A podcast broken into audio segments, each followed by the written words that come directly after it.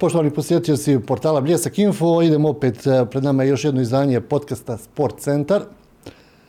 I danas naravno sa nama naši sponzori kompanija Leda, dobro će nam doći u toku današnjeg izdanja, onako malo da se osvježimo s obzirom na ove visoke temperature koje vladaju u Mostaru i Hercegovini posljednjih dana. Danas idemo opet malo u svijet košarke, nije nas bilo dugo, nije nas bilo u svijetu ženske košarke, a idemo u svijet ženske košarke, sa nama je naša gošća Teja Perić. Teja, dobrodošlica u podcast Sponcertar portala Bljesak Info. Hvala vam na dobrodošlici. Posebno se htjela zahvaliti što ste me pozvali ovdje da gostujem i da e, prezentiram žensku košarku, ženski sport generalno. Dosta klubova u karijeri, Teja je relativno jeli, kratka mlada karijera, ajmo je to tako nazvati, e, promijenila i zemalja i klubova. Dolazi su nam onako zvanično iz Italije, ali tako, posljednji klub je to bio Bolzano. Da, da, zadnji klub je Bolzano. E, mogu reći da sam eto, skupila dosta iskustava vani i promijenila sam dosta klubova, zemalja ovaj, i... E, Italija kao, kao košarkaška zemlja uvijek je imala taj neki, tu neku žensku košarku poprilično razvijenu. Ti također si imala i ranije iskustava sa, sa talijanskom košarkom. Da, ja sam e, evo iz Hrvatske prvo otišla, e, moja prva, moje prvo iskustvo vani bilo je e, u Italiji Vicenci, to je druga talijanska liga koja je dosta popraćena kod njih za razliku od nas gdje se ženska košarka ne prati baš dosta. Ovaj, eto, u, u Italiji sam dosta dobila neku drugu perspektivu na cijeli taj život košarke, život e, profesionalca i gdje sam zapravo e, poželjela biti još veći profesionalac, još veći sportista i natjecati se u nekim većim takmičenjima, čime, čemu težim i sada i dan danas. Kako izgleda taj prelazak, e, način života, odlaziš iz jedne zemlje, prelaziš u drugu, sada više tu nema ni nekih prijatelja, upoznaješ neke nove ljude, novi trener, nova ekipa, novi nove sa igračice? Da, pa meni je to u tom periodu nekako to ništa nije predstavljalo neku težinu, ništa nije bilo teško uh, otići tako daleko od uh, obitelji, prijatelja, izmijeniti sve. Ovaj, sve sam ja to gledala na neku kao avanturu uh, gdje sam htjela eto iskusiti svoje neke granice i vidjeti gdje ja to mogu završiti sa ovom košarkom. Ovaj, i um, možete li ponoviti pitanje? Kako je izgledao prelazak, znači e, dolazak u, u Italiju, po prvi put dolaziš, mijenjaš e, klub, mijenjaš grad, mijenjaš prijatelje, novi je klub, upoznaješ po prvi put neke nove ljude, novi način života, treniranja. Da, da, pa evo, Italija je dosta slična nama što se tiče kulture, ljudi su dosta otvoreni, tako da što se tiče prihvatanja nisam imala problema nikakvih. brzo sam se uklopila i brzo sam eto zaigrala tu profesionalnu košarku vani. Ovaj, kažem vam, ljudi su stvarno otvoreni i nisam imala nikakvih problema što se toga tiče. Kako se te kao, kao mala navukla na, na košarku? Pa ja sam započela igrati košarku, evo ovdje u Mostaru naravno 2010. I pošto sam bila dosta visoka za svoju generaciju i bilo je to nekako poznato već da ću ja nekako završiti na kraju sa košarkom. Ovaj, trenirala sam prije košarke, stolni tenis, plivanje, karate, dosta sam sportova izmijenila, ali evo na kraju mi se najviše svidjela košarka. Iako prvi godin dana treniranja malo sam nekako išla nasilo na treninge, no međutim tata je tu bio da povuče i kaže da idi na trening, to je samo sat vremena, možda ti se svidi i eto, kako je vrijeme odmicalo, klub je postajao, postajao veći, više cura dolazila u klub i stvarale smo nekako dobru atmosferu, energiju, što nas je sve nekako tjeralo da dolazimo na trening, da se družimo i iz tog nekog druženja se stvorila zapravo ljubav prema tom sportu. Kad gledaš danas e, žensku košarku, pa i u Bosni i Hercegovini e, i u tom nekom periodu kada si krenula da se baviš košarkom, osjetili se neki pomak, možda i rezultatski bi ovako, ako pratimo košarku, pa bismo rekli da je bilo pomaka, Kako tebi sve izgleda danas nakon toliko vremena, ajmo reći? Pa, meni je posebno drago to što e, ženski sport e, i nogomet i košarka, tenis postaje sve poznatiji, gledaniji e, kako bi trebalo biti. I evo kad se vratimo koliko je to 13 godina unazad i kada pogledamo sada sport ženski, tu je velika promjena i nadam se da će u budućnosti ići samo naprijed i da će biti što više posjećene i utakmice i da, da će se znati za ženski sport, za ženske sportašice. Sjećaš li se, ne znam, neke prve zvanične utakmice u nekom, ajmo ga nazvati, seniorskom rangu? Pa ne mogu izdvojiti neku posebnu utakmicu, ali mogu izdvojiti e, neka sjećanja gdje smo se natjecali protiv ekipe Brotnjo i uvijek smo tu imali ovaj, neki egal sa njima i pokušavali smo da njih pobjedimo, da mi osvojimo prvenstvo. Je, je, tako da ovaj, eto, toga se jedino mogu sjetiti. Ovaj, ali se sjećam se svog prvog tjedna i svojih prvih treninga uh, kad sam došla tu u đački dom uh, gdje je bila trenerca Nikolina, uh, vjerovatno već poznata što drži ŽKK Zrinski ovaj, i ostale cure u tom periodu ovaj, početaka.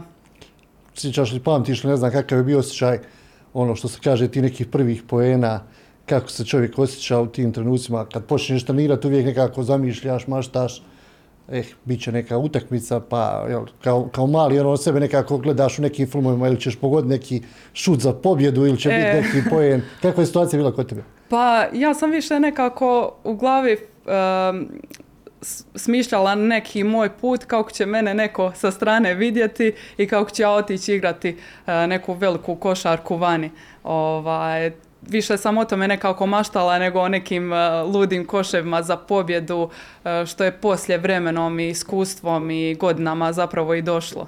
Uh, tih koševa se naravno sjećam i to, to se nikada ne zaboravlja naravno. A, misliš da ti je bilo lakše se onda prilagoditi u vani živjeti, mijenjati klubove, raditi, upravo zbog te činjenice što si imala taj neki svoj cilj od samog početka i nisi pravila korak nazad, bez obzira što si mijenjala jedan klub, drugi klub, treći klub, što je bilo naravno i uspona i padova i povreda i svega. Pa da, naravno, svaki čovjek ima svoj neki cilj u glavi i važno je da taj cilj nekako ovaj, drži, to jest održava i da ga cilj održava da ostvaruje te neke manje ciljeve da dođe do većeg cilja, kako da objasnim.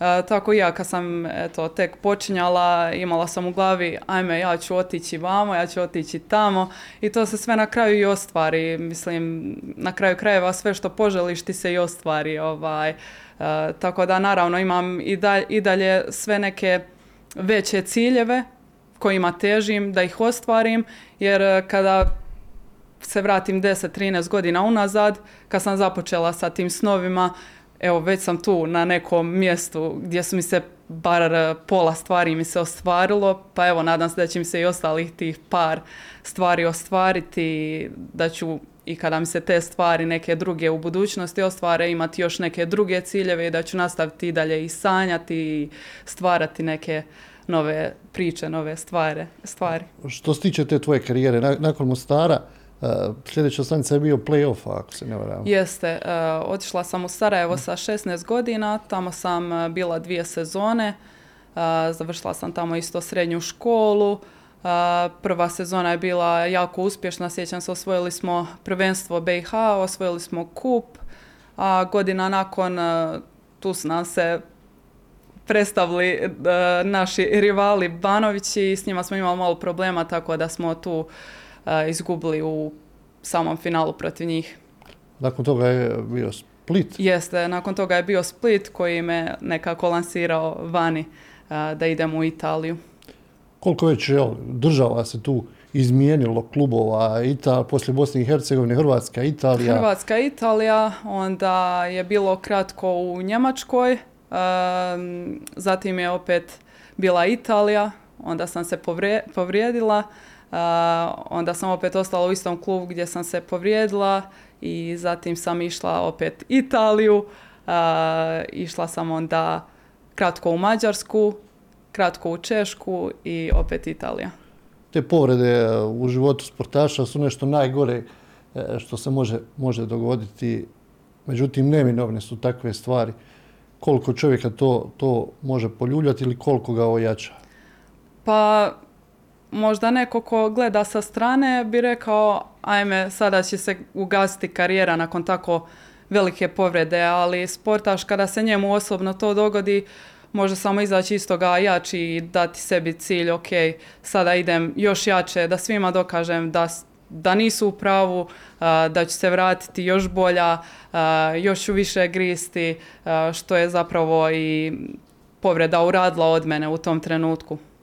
Od tih e, nekoliko klubova u Italiji koje si navela, koji je bio nekako najbolji, gdje je bila idealna situacija, ako se može reći da je bila idealna? Da, pa eto ja bi izdvojila posebno Livorno, to je klub gdje sam se ozlijedila, ali ljudi, ljudi su me tamo tako prihvatili da to neću zaboraviti za cijeloga života. Ovaj, stvarno sam se osjećala tamo lijepo, prihvaćeno i eto, nakon povrede oni su sami predložili da se vratim kod njih, da opet nastavimo suradnju, što mi je bilo posebno drago i s užitkom sam to prihvatila. Kad su pitanju te ekipe u Italiji, treneri, utakmice, tamo je poprilično rivalstvo u toj ženskoj košarci. Neću reći da je slično kao u muškoj, ali je tu negdje približno, za razliku, ne znam, od nekih liga, pogotovo u poređenju, ne znam, sa prostorom bivše, bivše Jugoslavije, jel? Da, pa ja mogu reći, evo, druga talijanska liga, što je mene posebno iznenadilo koliko je popraćena i koliko ljudi, gledatelja dolazi na te utakmice i nakon utakmica mala djeca dolaze do tebe, možemo suskati autogram, i to je sve nešto što ti posebno da neku čar tog sporta i zašto ti to radiš. Tako da stvarno sam oduševljena što se toga tiče. Samo sam to vidjela eto, u muškoj profesionalnoj košarci u nekim prvim ligama, ženskim euroligama, kako su male curce lude za nekim igračicama, ali evo, e, kažem, sve što više vrijeme ide, tako se više popular, popularizila, tako se više e, ženski sport prati i gleda. S kim ste imali najveće rivalstvo, ne znam, u bilo kojem klubu kojem se igralo u Italiji, kako je to bilo? Vjerovatno ste imali dva ili tri neka rivalstva koja su onako, ili kakav je recimo, ne znam, bio osjećaj neku prvu utakmicu koju igraš pred više od hiljadu ili dvije, tri, pet ljudi? Pa evo, e, posebna utakmica koju bi izdvojila nije bila u Italiji, bila je u Mađarskoj. gdje sam osjetila posebnu tremu. imali smo utakmicu protiv Šoprona, to je euroligaški prvak i to su ono najbolji igrači, uh, to jest najbolje igračice svijeta su u tom klubu i isto tako je bila jedna cura koja je doslovno dva metra visoka, za mene više od mene za dvije glave i ovaj, to mi je bilo posebno neko iskustvo igrati protiv tako jake ekipe, protiv takvog kluba, uh, kod njih kući gdje su navijači fenomenalni i to je nešto čemu svaki profesionalni sportaš zapravo i teži. Kako ide taj proces prilagođavanja, mijenjanja zemalja? Moraš se opet prilagoditi i na tamo na neki način života, ishrana, nije, nije, nije tolika razlika, ali opet postoji neka određena razlika. Gdje se najteže bilo prilagoditi? U kojoj nekom periodu? U, u kojoj zemlji ili u kom trenutku? Pa evo, meni se najteže bilo prilagoditi u Mađarskoj i Češkoj. Najlakše mi je bilo u Italiji i to je zemlja ono, mojih snova i htjela bi se vratiti u Italiju i možda čak jednog dana i živjeti tamo nakon e, karijere jer stvarno tamo sam se osjećala baš prihvaćeno, opušteno, kao da je moja zemlja.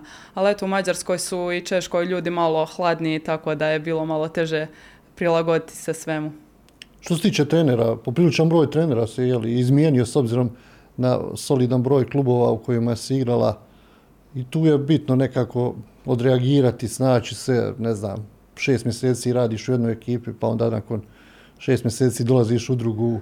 Da, pa evo, treneri su tu nama kao šefovi, pored e, uprave kluba, predsjednika, direktora, menadžera kluba, tu su treneri koje mi zapravo trebamo slušati, kako oni kažu tako je, ali e, naravno da je tu bilo neki trenera s kojim se malo manje slažem, neki trenera s kojim se malo više slažem, ali to je sve normalno i mislim da jednostavno profesionalni sportaš mora shvatiti da tu nema neke prevelike e, riječi, da kako trener kaže tako mora uraditi, bilo to e, u mojoj ili bilo čijoj drugoj profesionalnoj glavi drugačije ili se ne slažeš, moraš jednostavno prihvatiti raditi onako kako ti se kaže. Ko je bio najbolji trener, ne znam? Pa najbolji trener je bio, nije baš poznat, Stefano u Firenci. on je bio dosta jako dobar taktički trener, ma što se tiče svega. Stvarno je bio kompletan paket i uh, voljela bi jednog dana da opet uh, uspostavimo suradnju i da, da mi bude opet trener. Spomenula si tu Mađarsku i Češku, tamo ipak je malo, kako kažeš, hladniji su ljudi. Opet, i tamo je razvijena ženska košarka, poprilično. Pa jeste, evo u Češkoj je taj klub Prag koji je bio prvo koji je bio prvak Eurolige. Ovaj, Mađarska isto tako ima uh, dva Euroligaška kluba, tri Eurokup tima. Tako da stvarno košarka u Mađarskoj i Češkoj je dosta dobra, ali evo meni nešto nije sjelo kao Italija. Valjda sve uspoređujem sa Italijom i sa mjestom gdje mi je bilo zapravo najugodnije. U svakoj ekipi danas, jel, sasvim je normalno da je jako puno igrača, igračica stranih, kako to obično volimo reći, od američkih država do ostatka svijeta, Europe, koliko si imala prilike se upoznati sa, ne znam, sa koliko tih igračica, puno si vjerovatno imala prilike, mijenjale su se ekipe. Da, evo, posebno je drago, eto, taj još jedan blagoslov koji dolazi od tog profesionalnog sporta i načina života je to što upoznaješ ljude iz cijelog svijeta. Evo, kad sam bila u Njemačkoj, u ekipi smo imali samo jednog domaćeg igrača, bilo nas je iz, evo, iz Bosne i Hercegovine, iz Hrvatske, Slovenije, Bugarske, e, Bjelorusija, Kanada, Amerika, stvarno od, iz svake zemlje je bilo igrača. Tako da to je još jedan e, blagoslov e, u cijelom tom životu i sigurno da, da ta poznanstva danas, sutra mogu da ti donesu dobro.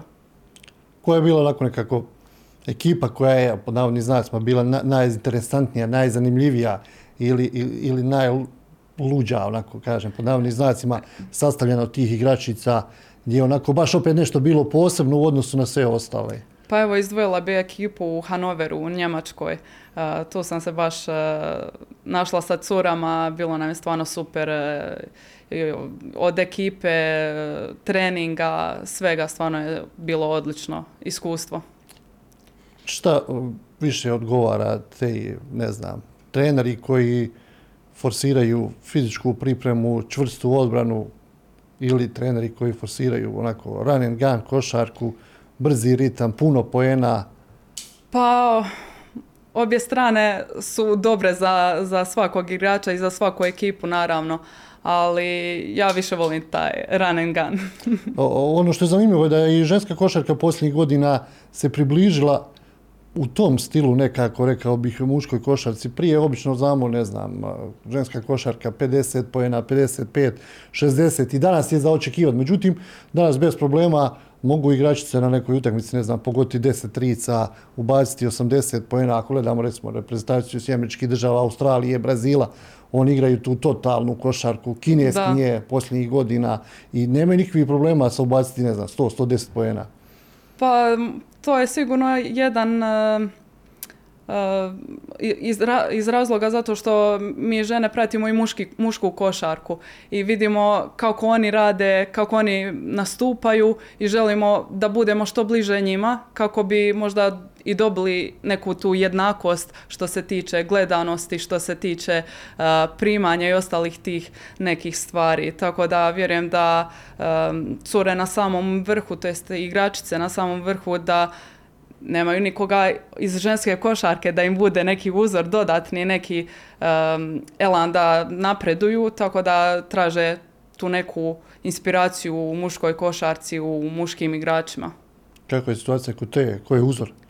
Pa evo, malo prije smo pričali baš o Luki Dončiću i on mi je posebno zanimljiv zato što je evo moje godište i koliko je toga osvojio i, i dalje nastupa na najvišim uh, levelima košarke, a isto tako u zadnje vrijeme im je posebno zanimljiv Džanan Musa, uh, on isto moje godište i osvojio je uh, Euroligu i odigrao je fenomenalno taj finalni niz utakmica, stvarno baš, baš pronalazim neku inspiraciju u njemu. S tim što smo vidjeli prije par dana da Dončić mora malo kilažu kako su rekli u Mavsima, da mora malo izgubiti par da. kilograma prije nego što krene nova sezona. Kako je kod e, košarkašica taj, taj način e, pripreme ishrane, koliko oni moraju paziti, koliko se moraju čuvati. Kod košarkaša ipak nešto drugačija situacija, čak se i ne znam, mogu mijenjati pozicije igrača, e, zavisno od tih nekih stvari koje se mijenjaju. Kako je kod vas situacija? Koliko, koliko morate stvarno paziti, ne znam? Pa mislim da je to sve nekako po na osobi, po nekom osjećaju, bar ja tako radim. E, ako osjećam na sebi da sam malo teška ili na zapravo vagi, ako vidim da je brojka otišla malo u visinu, ovaj, malo pripazim e, što se tiče prehrane, ali dok si u treningu ti igraš, ti ideš e, i kilaža i ostale stvari koje su zapravo ključne za tvoje tijelo neka su, nekako su u balansu. Ali naravno tu je ključna prehrana, pridržavanje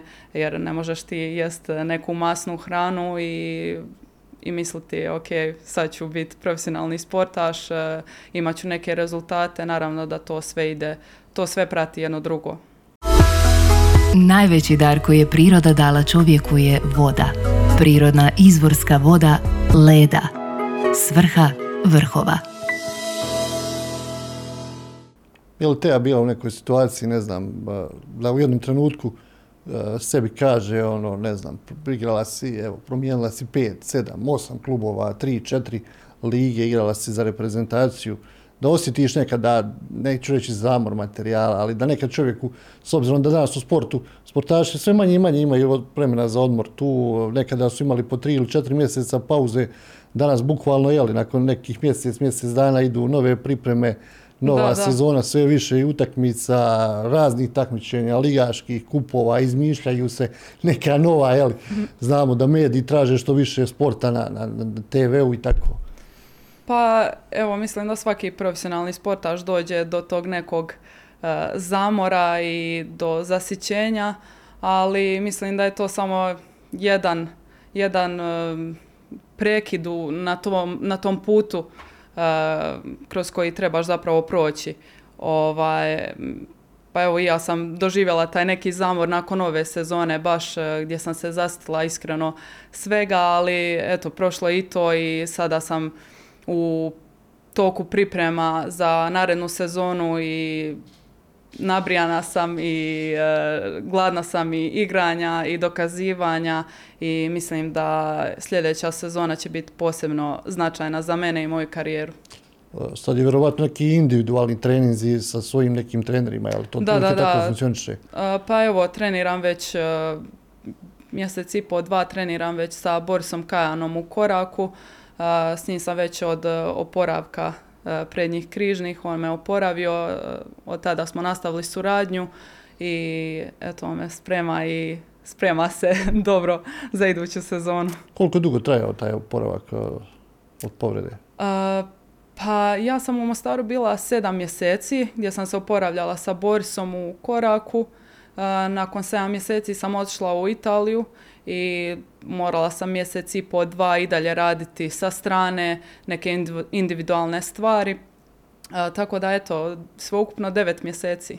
Je li postojala neka određena mala doza koja se pojavi kod sportista straha kad prvi put iziđeš ponovo na parkijet nakon te povrede, ali tu negdje u posvijesti se razmišljao samo da se ne dogodi nešto slično, samo da se ne ponovi pa nisam razmišljala samo da se ne ponovi, naravno tu je bio strah, ali sam znala da ću proći kroz taj strah i morala sam dati sebi vremena da to jednostavno se posloži nekako samo od sebe. I evo, tada sam bila u Livornu, uh, iz utakmice u utakmicu, iz treninga u trening uh, je postajalo sve bolje, osjećala sam se sve bolje u svom tijelu i sa svojim koljenom i uh, I eto, to je rezultiralo na kraju sezone da e, dođemo do finala e, osvajanja treće lige, ali nažalost eto izgubili smo u samom tom finalu. Puno je bilo utakmica, puno liga, puno država se mijenjalo. Opet neka utakmica koja je bila onako ta neka finalna, hajmo je na, izvući ako je možemo izvući, koja je bila neka najbolja, barem do sada. Pa, u kojoj je, i, i pojedinačna statistika je bila dobra i ekipa je bila. Pa ja mogu izdvojiti utakmicu,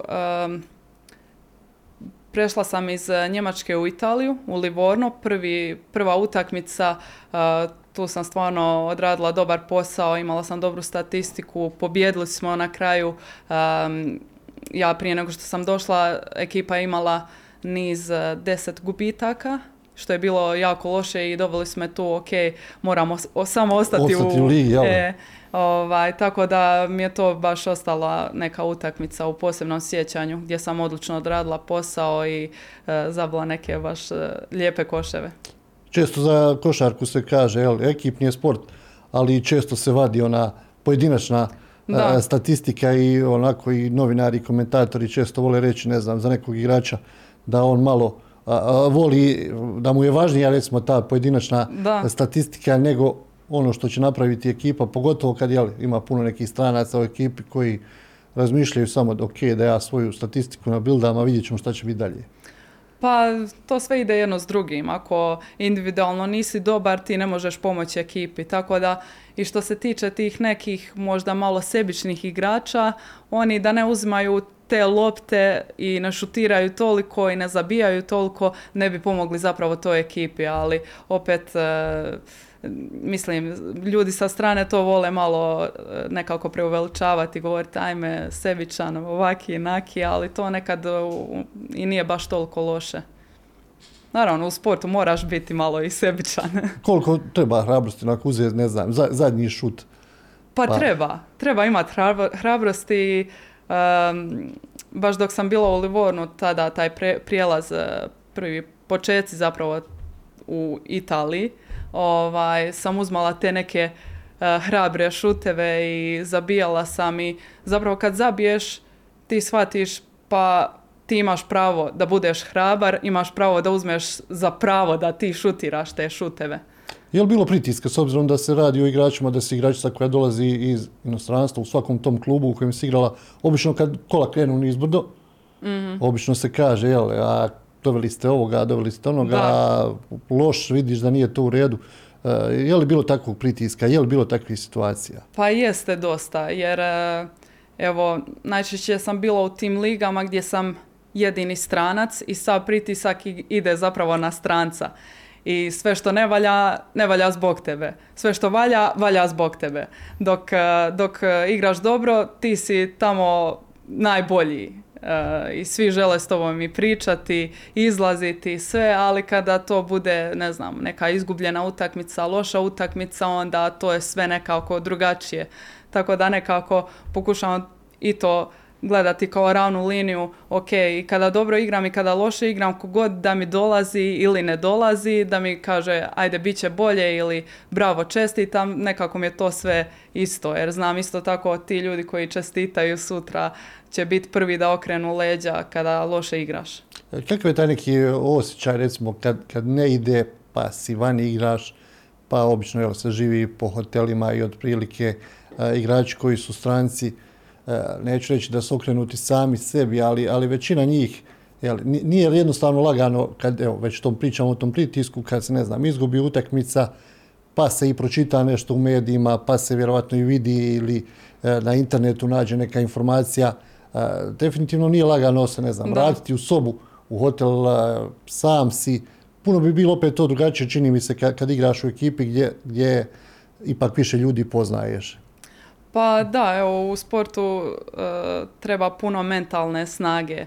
I evo kada se dogodi neka loša utakmica, neki gubitak, naravno da to e, da te to pogodi, da ti trebaš to nekako provarit i nastaviti dalje i sutra se opet pojaviti na treningu i jednostavno zaboraviti na to, zaboraviti na jučer, na jučerašnju utakmicu i nastaviti raditi dalje, pokušavati biti što bolji, e, rješavati neke taktičke stvari, ali evo mi prvi e, individualci kada dođemo na taj trening nakon gubitka moramo doći nekako rasterećeni i spremni za novi dan, za e, nove pobjede, neke naše individualne pobjede, ali sve je to nekako teško kada zapravo ti okolina e, kada te okolina podsjeća na taj gubitak, na, na tu lošu utakmicu, a zašto si ovo ovako, a zašto nisi onako.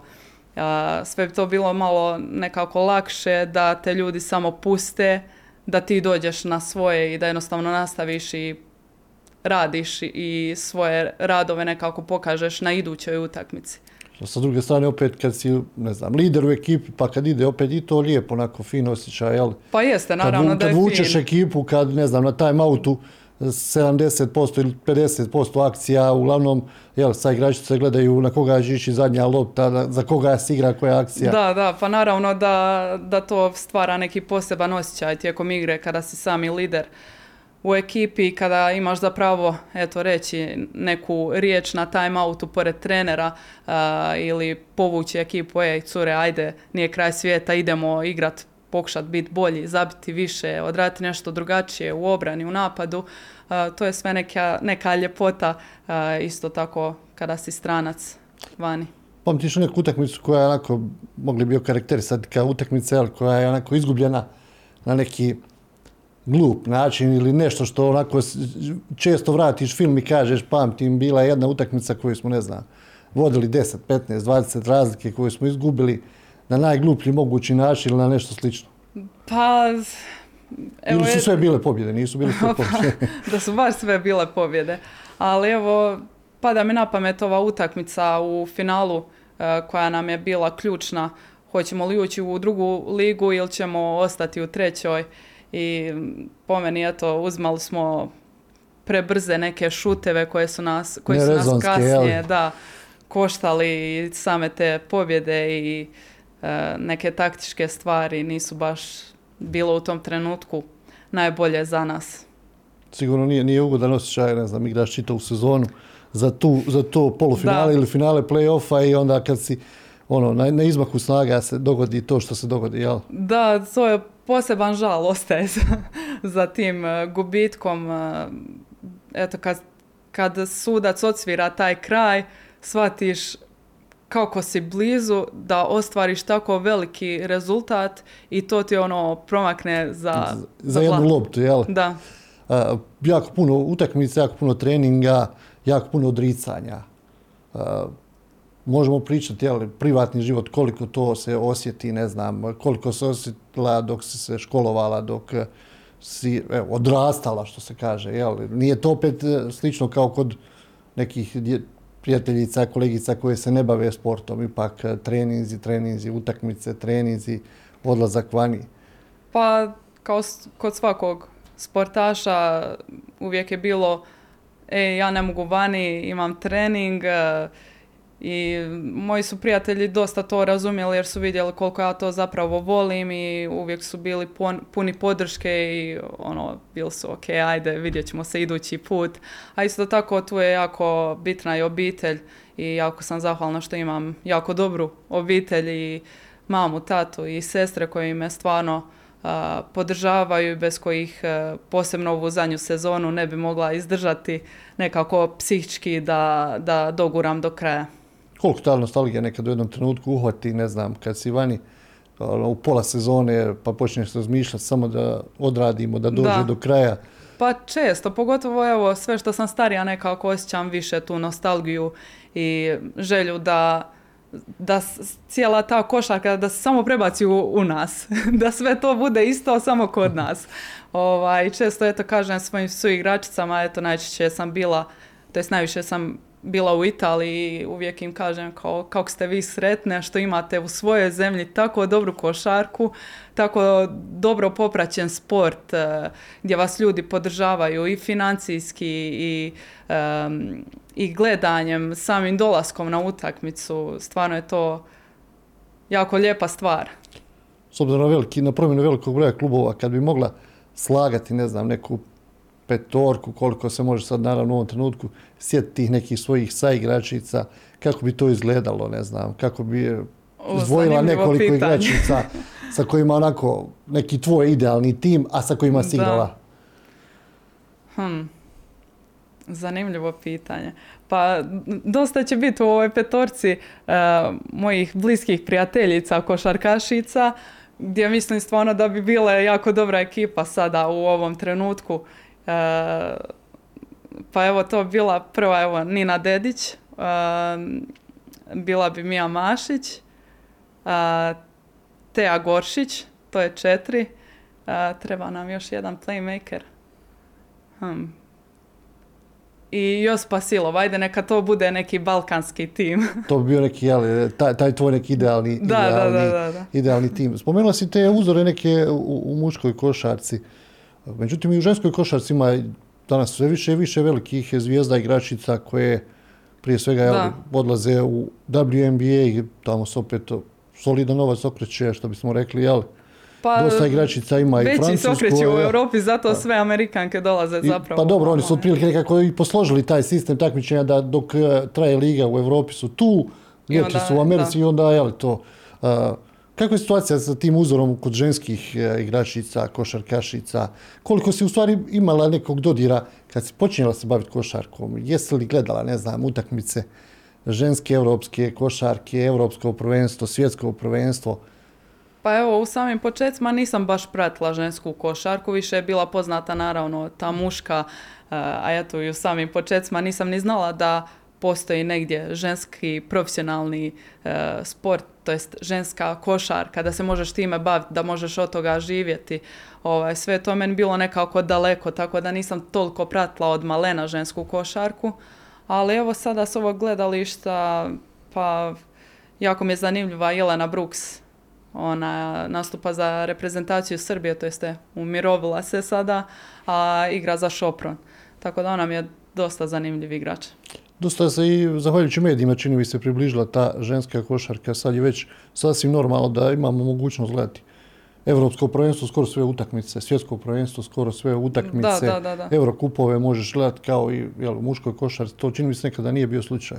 Pa nije, ali evo, kako vrijeme odmiče, stvarno mislim da će biti to sve gledanije i da će e, ljudi možda prije pogledati ženski neki sport nego muški, što mi je posebno drago i tako i treba biti neka jednakost. I što je jako važno, i svoj doprinos nekako dala reprezentacija Bosne i Hercegovine u onom prošlom nastupu na Europskom prvenstvu bila senzacija, plasman među šest, e, izbore nastup na svjetskom prvenstvu, nekako onako iz ničega, rekli bismo, nije se očekivalo, međutim posložila se jedna ekipa. Ti također imaš iskustvo igranja za reprezentaciju. Da, imam e, za iskustva za mlađe selekcija. Selekcije, evo, nisam dosta dobivala poziv za seniorsku reprezentaciju, a, ali evo, ja, ja ga strpljivo čekam. Biće spremna, jel? Biću, Ali reci mi koliko si, koliko si imala prilike gledati neke utakmice u Italiji muške košarke. A, pa nisam imala baš puno prilika, pošto svaki vikend je tu naša utakmica, naši treninzi, kada se događa neka velika utakmica u blizini, uvijek je neki trening naš a, timski, tako da nisam baš previše utakmica išla gledati. Kakvi su planovi sad za neki, za neki naredni period? Ovo je sad naravno jel, taj proces e, pripreme za sezonu. Planira se neki klub. e, Da, evo, e, žao mi je što ne mogu sada obavijestiti, javno reći koji je to klub, e, pošto smo još u pregovorima, e, ali evo, nadam se da će se uspjeti to sve nekako posložiti i da napokon više potpišem za taj klub koji e, mislim da će mi donijeti posebno e, dobrih stvari za budućnost i e, jako me veseli na pomisao na taj izazov i na cijelu priču. e, sa tim klubom. Nećemo odati ime kluba, ali možemo li zemlje koja je? Je li Italija? Pa, ajde, zadržat ću to za sebe dok to ne bude nekako na papiru. Pričamo o tom novcu u ženskoj košarci. Kad si potpisala, ne znam, prvi ugovor a, u inostranstvu, hoćemo li uzeti recimo Split, ne znam, prelazak iz Bosne i Hercegovine u Hrvatsku ili iz Hrvatske a, u Italiju, koliko je tada to bilo, ajmo tako reći, novca, je li to bio neki e, solidan ugovor i koliko je recimo, ne znam, posljednji put kad si imala neki ugovor koji si Da, da. potpisala? Pa evo- Koliko su se stvari promijenile? Pa evo, mogu reći da samo napredujem, ovaj, ali iz sezone u sezonu nekako uvijek e, nešto žrtvuješ, bilo to novac, bilo to klub, tvoja igra ili ne znam nija šta drugo, ali svake godine bude neka nova žrtva. Tako da to se uvijek nekako balansira, ali sigurno da prelazak iz Hrvatske u Italiju, moja prva sezona vani da je bila što se toga tiče jako dobra, mislim, ja sam tada imala koliko? Dva- e, 18-19 godina i zarađivati takve, takve novce mi je bilo, ajme, sad mogu se kupiti To, je god to. Ono, to je to. Ja, ali mislim, nisu to sada neke lude cifre kao u muškoj košarci, ali sigurno kada dođeš do nekih najvećih liga da možeš e, zarađivati fin novac. koliko se moglo naj, najbolje, mislim, ne mislim kol- koja Pa, je e- bila visina, nego ono, koja je zemlja bila ta, koja je bila, ili klub koji je bio spreman a, najviše ponuditi novca u ovoj Mm. karijeri.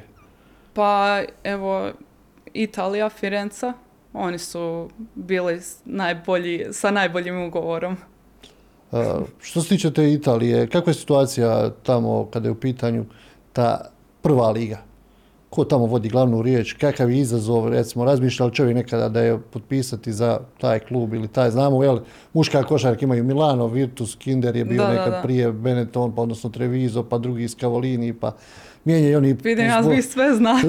Sponzore mijenjaju, jel, kakva je situacija sa ženskom tom nekom košarkom Pa evo, što se tiče ženske košarke u prvoj ligi talijanskoj, e, tu je glavni Skio koji već e, godinama osvaja prvenstvo, kupove, ali im parira eto Virtus Bologna e, koji se prije, slagat ću vas, dvije, tri godine priključuje Euroligi.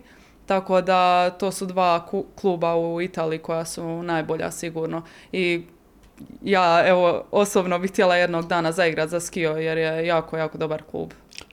Spomenuli smo jel, tu činjenicu da si već jako dugo odvojena i od kuće, da si u inostranstvu, da si jako puno se posvetila košarci. Razmišljaš, ne znam, u jednom trenutku kako, šta dalje, košarka će se igrati, ne znam, do određenog perioda. Koliko, koliko već sada razmišljaš, ne znam, o formiranju porodice, šta raditi poslije, ostati u košarci, mnogi ostaju treneri, pomoćnici, raditi nešto u klubovima. Jesi li Pa- do sada bila u toj nekoj situaciji da si barem nešto razmišljala? Pa jesam, ali nekako su meni te misli još nekako e, daleke, kako da kažem. I porodica i ostalo to mi je malo predaleko za uopće razmišljati. A, ja nadam se da će mi tijelo pomoći da se bavim košarkom još dosta godina, dosta godina, pet, deset, deset prije godina profesionalnog sporta.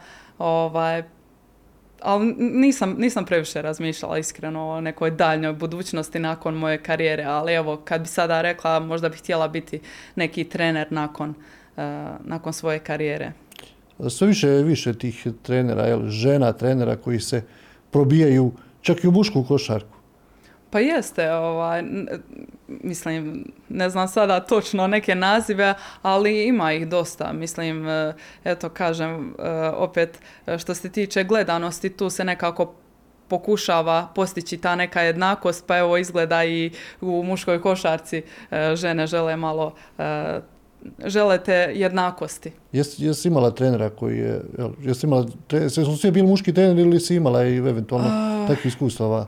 Pa evo, jedino, jedinu žensku trenericu sam imala početku, Nikolinu, da, u Zrinskom.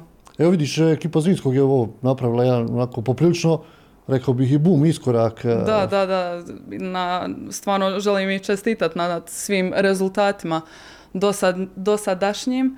Ovaj, ja se sjećam, eto, naših godina dok sam ja igrala u Zrinskom, pa e, kada su bile te priče, ajme, želimo igrati Premier ligu, ali nemamo nekih em, neke podrške velike da zapravo igramo, da putujemo, em, da pariramo drugima, tako da baš mi je bilo posebno drago kad sam vidjela da će zapravo igrati tu Premier ligu i stvarno svaka im čast kakav su rezultat uh, ostvarili kao outsideri.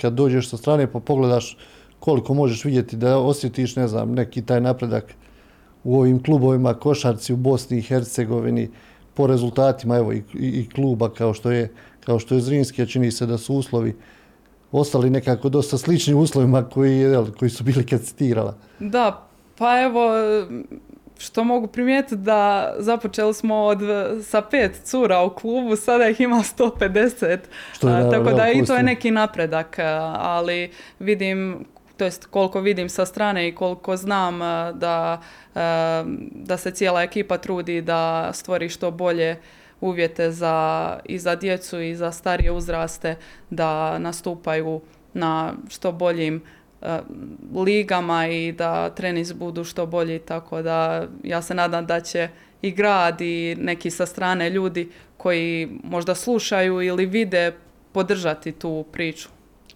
Slobodno vrijeme, koliko ima slobodnog vremena u, u životu jednog profesionalnog košarkaša, košarkašice, kako se iskoristi, šta se radi, šta se voli raditi? Pa dok je sezona i nema toliko od treninga, ali ljeto je e, neki period e, koji mi profesionalni sportaši jedva čekamo e, da se malo družimo sa obitelji, prijateljima, tako da evo mislim iako treniram preko ljeta imam dosta i slobodnog vremena da upotpunim sa prijateljima, izlascima, nekim izletima, putovanjima i tako.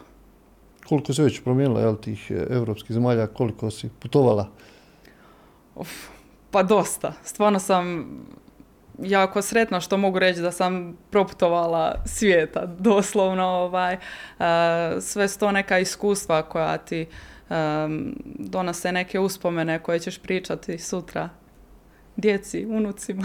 A koji je najbolji način opuštanja, e, regeneracije, šta je to, je to, ne znam, dobar film, dobra koncert, muzika, ne znam, pa, nešto. Ja se oporavljam nekako uz e, film, uz serije, e, kad sam eto na sezoni, e, nakon utakmice, ako se ne ide na večeru sa ekipom, idem kući, upalim sebi neki film, neku muziku, neku dobru hranu uz to i oporavak može da krene. Koji je zadnji dobar film koji, recimo, koji bi voljela ovako spomenuti izdvojiti serija? Ja, ovo mi je jako smiješno što ću spomenuti Barbie koji sam gledala jučer. To je nešto najnovije, jel, koje, koje je hit, jeli? Jeste, i, iako malo mi je dosadan film, moram priznati, ali ima jako dobru poruku. I e, mislim da bi ga svi trebali možda pogledati, možda ne u kinima, jer po meni nije toliko vrijedno, ali eto, kad izađe negdje na internetu, baš ima dobru poruku kako eto Barbie je izgubila sebe, morala je pronaći zapravo tu neku Barbie u sebi, išla je po svijetu, istraživala, ajmo sad ću spojila cijeli film, možda će neko htjeti gledat. Ja.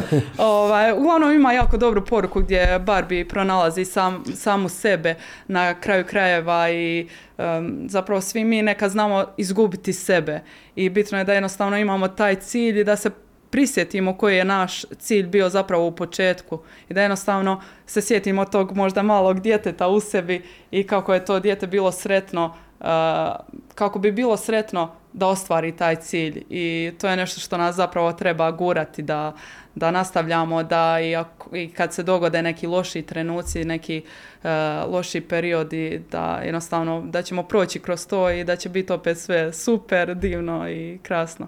Koji je najbolji glumac? Najbolji glumac. Ajme. Glumac.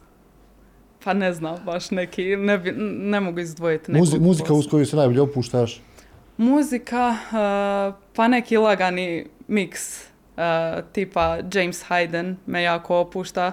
Uh, Volim isto tako slušati prije utakmice Drejka, on je posebno, uh, ima posebno Sad je to postalo popularno onako prije utakmice, da se, ne znam, da, da igrači traže da se pušta ta muzika, da se nose ili slušalice ili... Da, da, da. Pa evo, posebno kada, kada dozvoli klub uh, da pošaljemo svoju neku playlistu, naravno tu se mora naći neka naša pjesma na, na toj playlisti, ali evo ja kako se zagrijavam mora biti Drake na, na, na, na toj pravite te playliste, uspijevate se dogovoriti, Pa uspijevamo, to cure mi između sebe uh, pošaljemo listu i tako dalje pošaljemo ovim što, što puštaju zapravo muziku na utakmici. Teo, Hvala ti lijepo na izdanom vremenu i na ovom uvodnom razgovoru. Evo, pričali smo o košarci. Nadam se, jel, sad više treme nema, bilo je na početku malo, Da, kako je razgovor na tekao, jel, bilo, je, e, bilo je lakše, puno sreće u daljoj karijeri. Hvala, hvala. Što manje je problema sa povredama, iako jel, čovjek koliko može utječe na to, koliko ne može, Da. ne može. Vi ste pratili još jedno izdanje Sport centra, podcasta Sport centar portala Bljesak Info. Mi se naravno čujemo e, nekom drugom prilikom. Eto, hvala vam još jednom na pozivu i nadam se da je bilo zanimljivo i vama, i gledateljima da će biti zanimljivo.